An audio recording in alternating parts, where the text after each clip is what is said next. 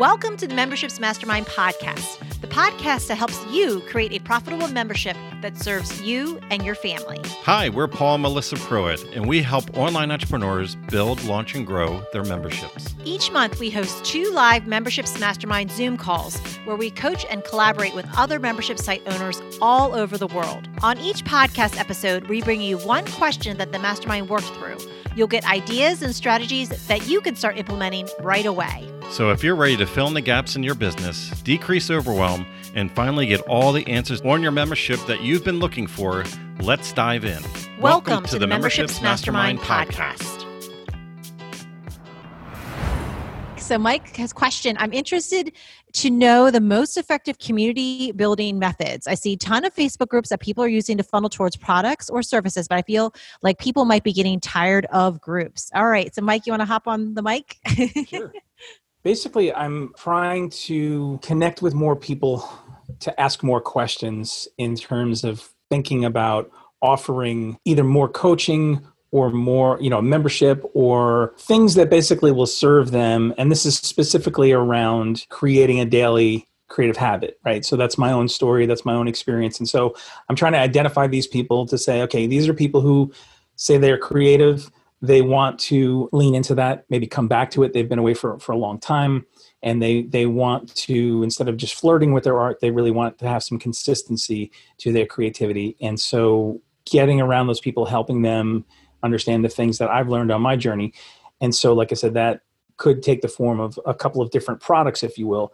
But even just getting to people consistently to get feedback and make sure that what I'm developing is actually validated, it sometimes is proving a little more difficult. And so I've been thinking about in terms of starting a Facebook group and identifying some of these people that way and starting some conversation. But I'm just afraid that people are getting a little burned out on those Facebook groups. Does anyone have any thoughts about Facebook groups and how they're, yes, Simona, go ahead. Facebook groups are amazing because they're like-minded people and they want to talk to one another. And they're going to go there to get stuff. Like if you have that to offer people, that is a big deal. Helping someone be diligent enough to do something every single day. Oh my gosh, you can have challenges. You can, maybe I'm just really outgoing, so I like to do it.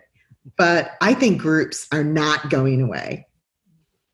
No, people like to be with like-minded people. Cheers. They want to go where everybody knows your name. And so I think you should go for it. Anybody else want to add?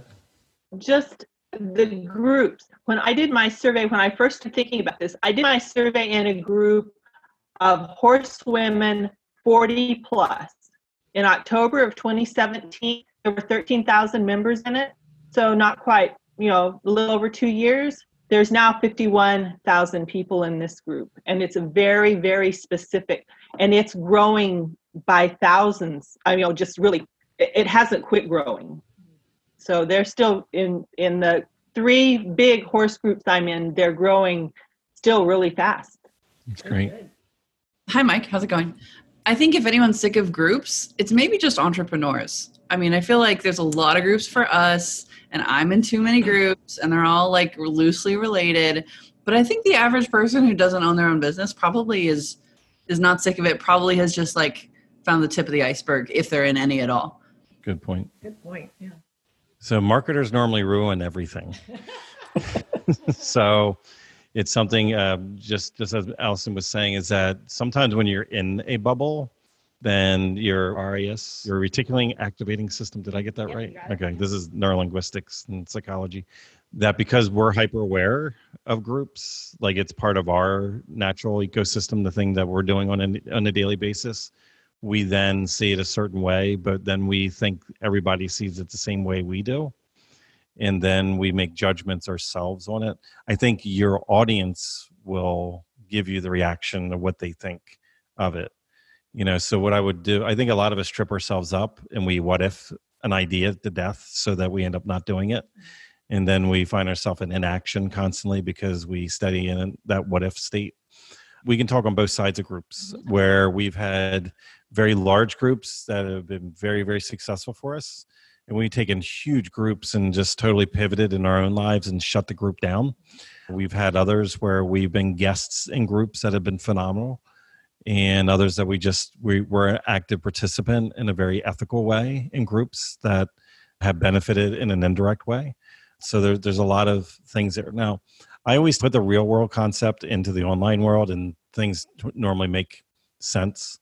So it's like, if I go to my local chamber of commerce as a business owner, and I keep meeting the same five people every time I go, and they always solicit me and they bring nothing of value, then there's like a couple weeks in, I'm probably not going to go back to that group because I'm not growing, I'm not learning, I'm not, my business isn't growing. So you kind of have to look at, like, in the real world, we fade out of groups like that, right? We, we're there, we think it's a great idea initially, and then we check out. So when you bring it in the online context, like, again, what's the desired result? Like, how many people do I think I need in this group in order to nurture a certain percentage to get the conversion that I want? Because we've seen some people utilize their own group and they only have a couple hundred people in it, and they make hundreds of thousands of dollars a year off of a very small, but very focused group. We also have other friends of ours that have made millions of dollars a year off of groups like that are talking about that have grown to like 80,000 people in them. They're machines, though. Like, they have full-time staff that's running them, that's curating them, that's getting rid of the people that are spamming constantly and the people that are arguing. And like, it brings a different dynamic, as you grow the group. I just would say each of these things are a strategy. And what you want to look at is, like, the old saying, don't put all your eggs in one basket. You got to be careful because some people grow their entire platform using one source, and then one day an algorithm changes, or they get banned or deleted, or their account gets hijacked, and now all of a sudden they're out of business. You want to hone in on one avenue initially. That way it has that much attention. And then at some point once it's running itself almost, you do want to have a couple safety valves so that you are not just dependent and relying on one source.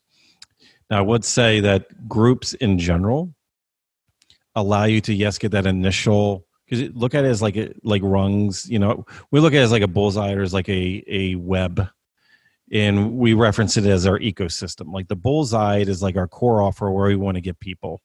And then what we look at is what's the one ring right on the outside of that. Like, what's that one step outside of our bullseye? So if the bullseye is like our paid program, then what's the one step that's outside of that? And that could represent several things.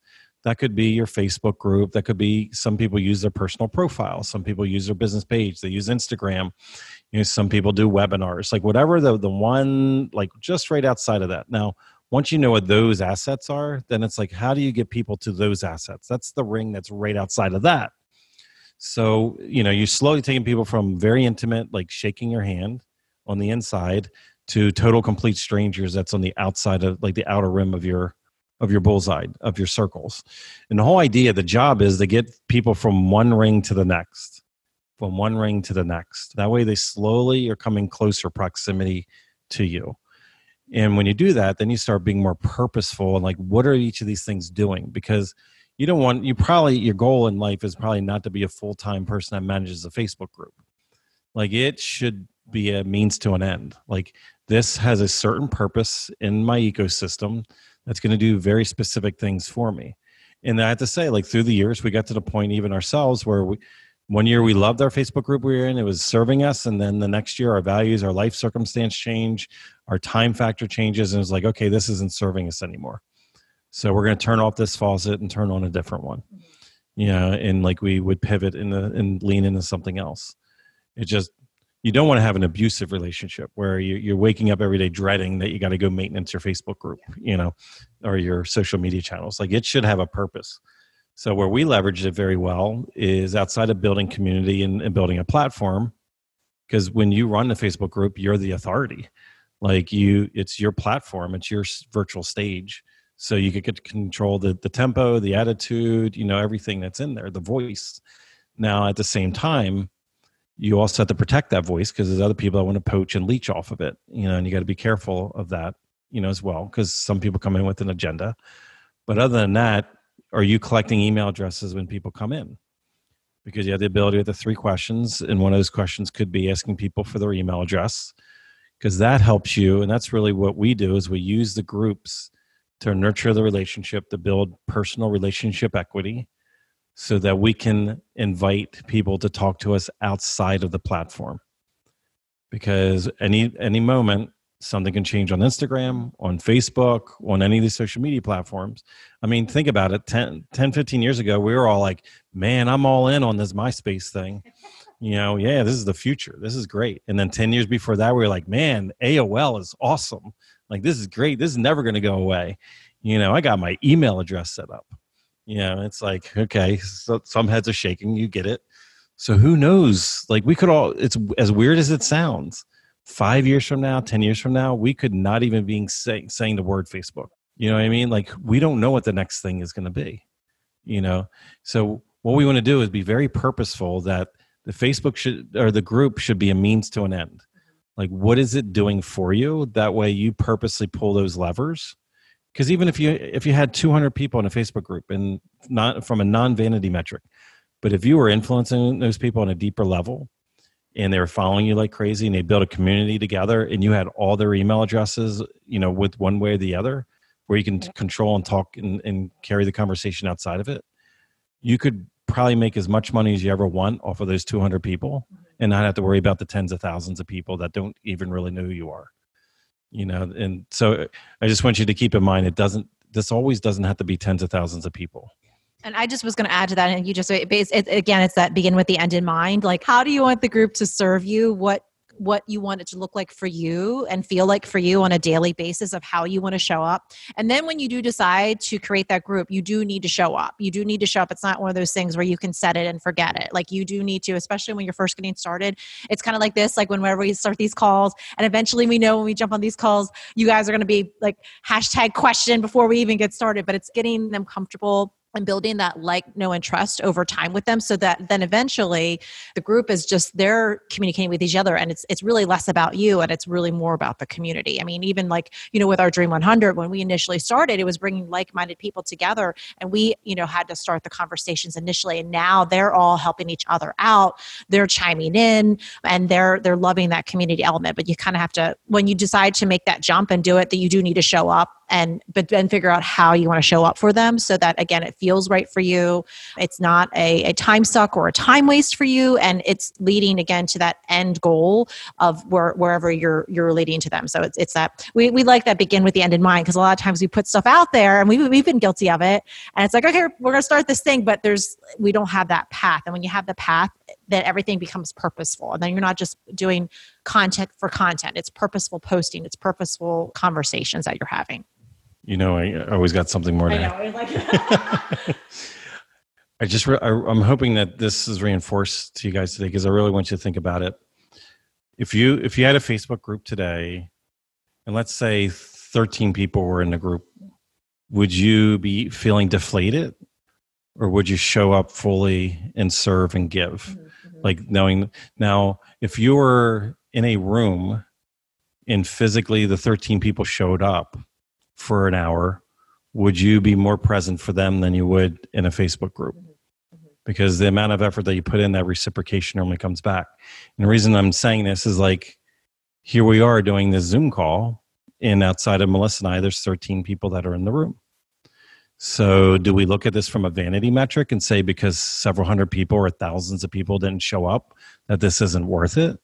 No, we're here, we're showing up, we're giving value.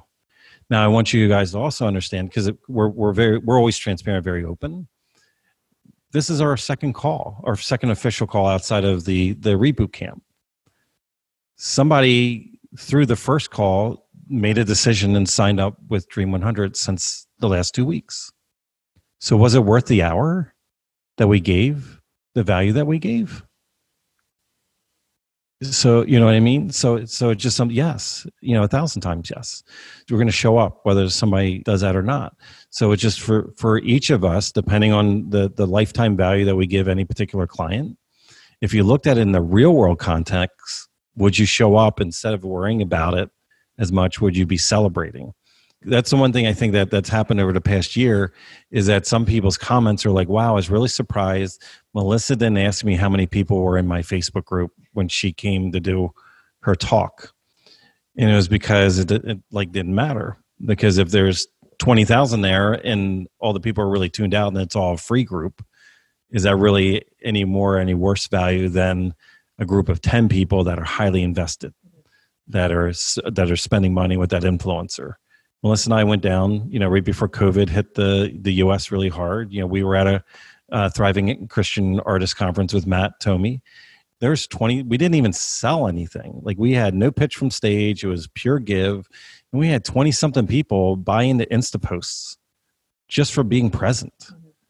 It was like a no brainer. They just wanted more access. They just want it because we connected on a stage, And so I just want you to think like bigger, like bigger picture, that I would just do it, but treat everybody not as a number, treat them as an individual, because you give them that level of attention, they will naturally reciprocate the relationship back, because most likely in that space, they're dealing with other people that keep them in the shallow end of the pool the entire time because they just treat them like a number. And if you just actually, all of us, if we just engage in like even a small incremental conversation, you just separated yourself from like 99.9% of the rest of your competitors, because everybody else is scale, scale, scale, scale.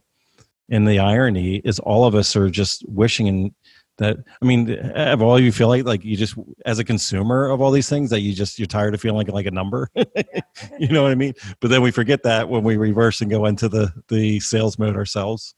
Sorry, I'll get off my soapbox. So Mike, let us know what you plan to do with the groups. We're going to check back in with us and let us know. I'm really excited to hear. Thank you, guys. Thank you. If you enjoyed this podcast, then join us on our free live Zoom calls twice a month. You'll get to ask your membership questions and hang out with awesome membership owner peeps. Just sign up to be notified at membershipsmastermind.com.